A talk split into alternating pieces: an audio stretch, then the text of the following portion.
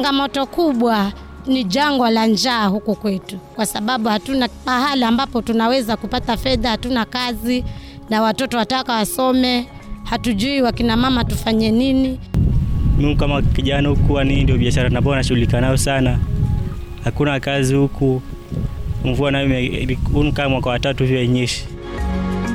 Ripoti ya mwaka wa 2021 kuhusu tathmini ya kitaifa ya misitu iliyofanywa na shirika la huduma ya misitu nchini Kenya KFS imeonyesha kuwa Kenya ina misitu kwa zaidi ya ekari milioni 7.1 ambayo ni zaidi ya kiwango cha chini cha asilimia kumi kinachohitajika chini ya katiba ya Kenya.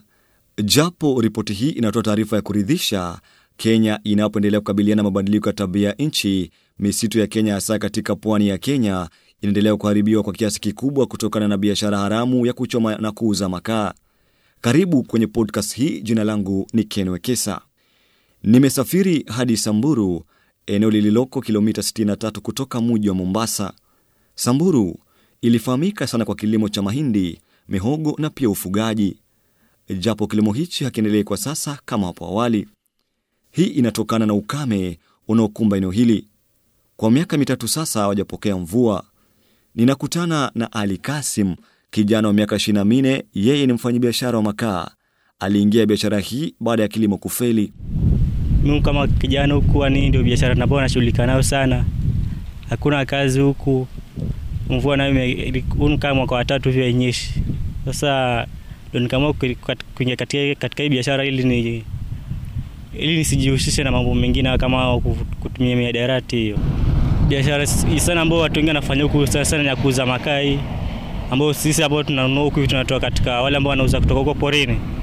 Sasa tuna tunanunua kutoka kwao, kama ilikuwa elfu moja hapa jana tunauza kwa elfu moja mia tatu hapa. Kwa siku ikiwa nzuri naweza uza kaa gunia tano hivi, ama siku nyingine naweza uza gunia moja ama itoke bila bila kuuza chochote. Ingawa Kasim anafahamu sheria zilizopo kuhusu utunzaji wa misitu, faida kwa mazingira, anasema kufanikisha biashara yake yeye hutumia rushwa kwa maafisa wa kulinda misitu. Ndio nafahamu na ufahamu vizuri, kwa serikali haitaki tuchafue mazingira kukata miti, ama tukikata miti tupande tukata mti mmoja tupande miwili, lakini sasa nao ndio hali hairuhusu. Sasa maisha kweli yamekuwa magumu. Sasa sasa tukitegemea kwa kilimo, mvua nayo ndio haitaki kunyesha tukitegemea sekta ingine, kazi ndio hatuwezi tegemea serikali tuajiri sisi sote. Sasa ndio tukaona ni bora tuingie hapo hapo, hata serikali nayo haitaki. Hawa polisi wa KWS au ndio sana sana wanakuja tu, hao ndio alafu tunaongea nao, tunapatia kitu kidogo, tunaendelea na biashara yetu. Mji jirani wa Mackinon napatana na mzee Chinyu Magongo Ngala. Amefanya biashara ya kuuza makaa kwa zaidi ya miaka 39 sasa. Ngala anajutia uharibifu wa miti wa kiasili uliotokana na kuchoma makaa. Imewalazimu kutembea hadi mpakani wa Kenya na Tanzania, takriban kilomita 150 kupata miti ya makaa. Miti ya asilia inasifiwa kuwa na makaa mazuri. Ukitaka mti wa makaa, labda uende mpaka wa Tanzania, naona ndio labda utaenda kupata tumiti twa makaa ukate venye ulikuwa ukikata kile kizamani, kwa sababu hapa karibu hakuna ile miti tulikuwa tukikata na mashoka zamani, yote yameisha. Mpaka saa hii watu wana, wanaelekea kukata hizi miti nyembamba nyembamba, wakilazimisha kuweka kwa gunia kwa sababu wapate mahitaji ya nyumbani. Kulikuwa kuna mti unaitwa mkami, kulikuwa kuna mti unaitwa mongololi, kulikuwa kuna mti unaitwa mwanga kulikuwa kuna mti unaitwa mkulu, kulikuwa kuna mti unaitwa mnago. Miti kama hiyo ndio ilikuwa ni hardwood ya makaa, na hiyo miti kwa saa hii ukita, ukitafuta hapa labda upate mahali kulikuwa na boma umetunzwa huo mti, lakini kwa saa hii katika hii pori hii ya hii hapa karibu na hii area hii ya kuanzia Samburu na tuende na hasa Mackinnon Road ward na Puma ward na Ndavaya ward hizo wadi tatu, sioni kama tunaweza pata miti kama hiyo ya zamani. Katika eneo hili ni dhahiri miti imeharibiwa. Liwakapo jua au kuvuma upepo, hakuna sehemu ya kujistiri isipokuwa nyumbani. Hii imelisukuma shirika la misitu nchini kuingilia kati. Wanakijiji 250 walihusishwa kubuni chama kinachojulikana kama Mackinon Road Charcoal Producers Group. Walielimishwa kuhusu mbinu mbadala ya kutengeneza makaa yasiyoharibu mazingira kama anavyonieleza Ngala. Tumejaribu kukabiliana na changamoto zingine kalikali kali, ambazo tumepambana na maofisa wa forest ili kupunguza ile hali ya kule msituni watu kukata miti na mashoka na kuchoma makaa kinjia zile za, za kitamaduni.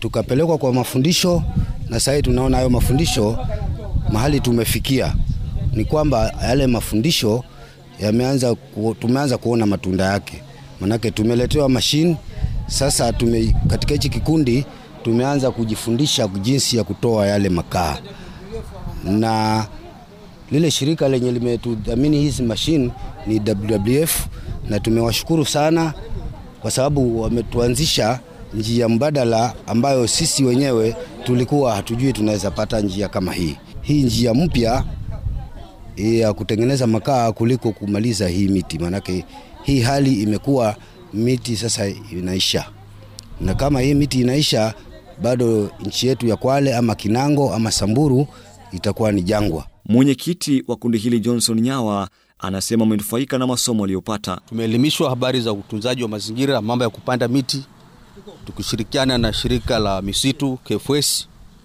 na vile tumesema WWF pia wameingia hapo kati na mengi na mengi tumefundishwa, hasa mambo ya energy, kwa sababu ukiangalia energy ndio inachukua sehemu kubwa ama percentage kubwa sana ya uharibifu wa misitu. Kwa hivyo lengo letu ni kutoka katika mambo ya kutumia mambo ya miti ili miti yetu iweze kuhifadhiwa na misitu iweze kujirudia yenyewe, na ndio maana tunatafuta hizi mbinu mbadala za kutafuta za kupata energy ama kawi. Aa, tumefika katika viwango hivi vya kutengeneza briquette na bado tunata, tuna mipango na hayo mashirika, tukipata wafadhili zaidi hata tuhamie na mambo ya, mambo ya sola na mambo mengine tu ambayo yanaweza kutufanya tutokane na mambo ya kuharibu mazingira yetu. Kwa hivyo tunazidi kutafuta wahisani zaidi ama wafadhili zaidi ili kutoa katika ile mambo ya uharibifu. Vilevile hawakupata elimu tu, bali walifadhiliwa mitambo ya kuchoma makaa salama ya mazingira kutoka shirika la mazingira na wanyamapori WWF. Tumeona kwamba badala ya kukata mti mzima uangushe, hizi mashine huwa zinatumia tu eh, vumbi ambayo unaweza kutengeneza kutokana na branches. Kwa hivyo ni miti tunakata kwa branch peke yake, halafu unazikausha, tunazikarbonize na unakuta kwamba mti unaendelea kukua na baadaye unakuja kuvuna siku nyingine. Hii inaitwa sustainable. Kwa hivyo tunataka hiyo mambo ya makaa endelevu na kutokana na kutumia uvunaji wa miti kwa wa kisasa, si ule wa zamani wa kuangusha mti mzima alafu mti unakuwa haukui tena. Kwa hivyo lengo letu ni kwamba miti isikatwe, tuendelee kuikata kwa njia endelevu, inaitwa kuharvest kwa njia ya sustainability. Hiyo ndo mambo tuko nayo. Mama Nyamvula Mwero, mwanachama wa kundi hili, anasema makaa ya briquettes yanauzwa kwa bei nafuu ikilinganishwa na makaa ya kawaida. hasa makaa yenye tunatengeneza hii makaa ya hizi chekecheke ni makaa mazuri, yametusaidia. Yenye tunapikia hata makaa ni matatu tu tunapikia chakula chingi, na pia yenye iko rahisi kutengeneza, sio kama ile makaa ile mengine ya kukata miti tunamaliza mazingira. Mpaka saa hii tumekuwa na jangwa kali kwa sababu ya miti tulimaliza, ndio tukapata huu mradi wa kutengeneza makaa haya yenye ya chekecheke hizi.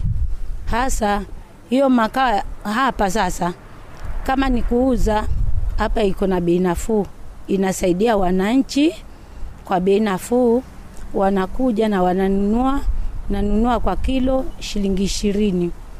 Mbali na ile makaa ya miti. Ile, kwanza iko gali na pia imemaliza mazingira, imeharibu sana.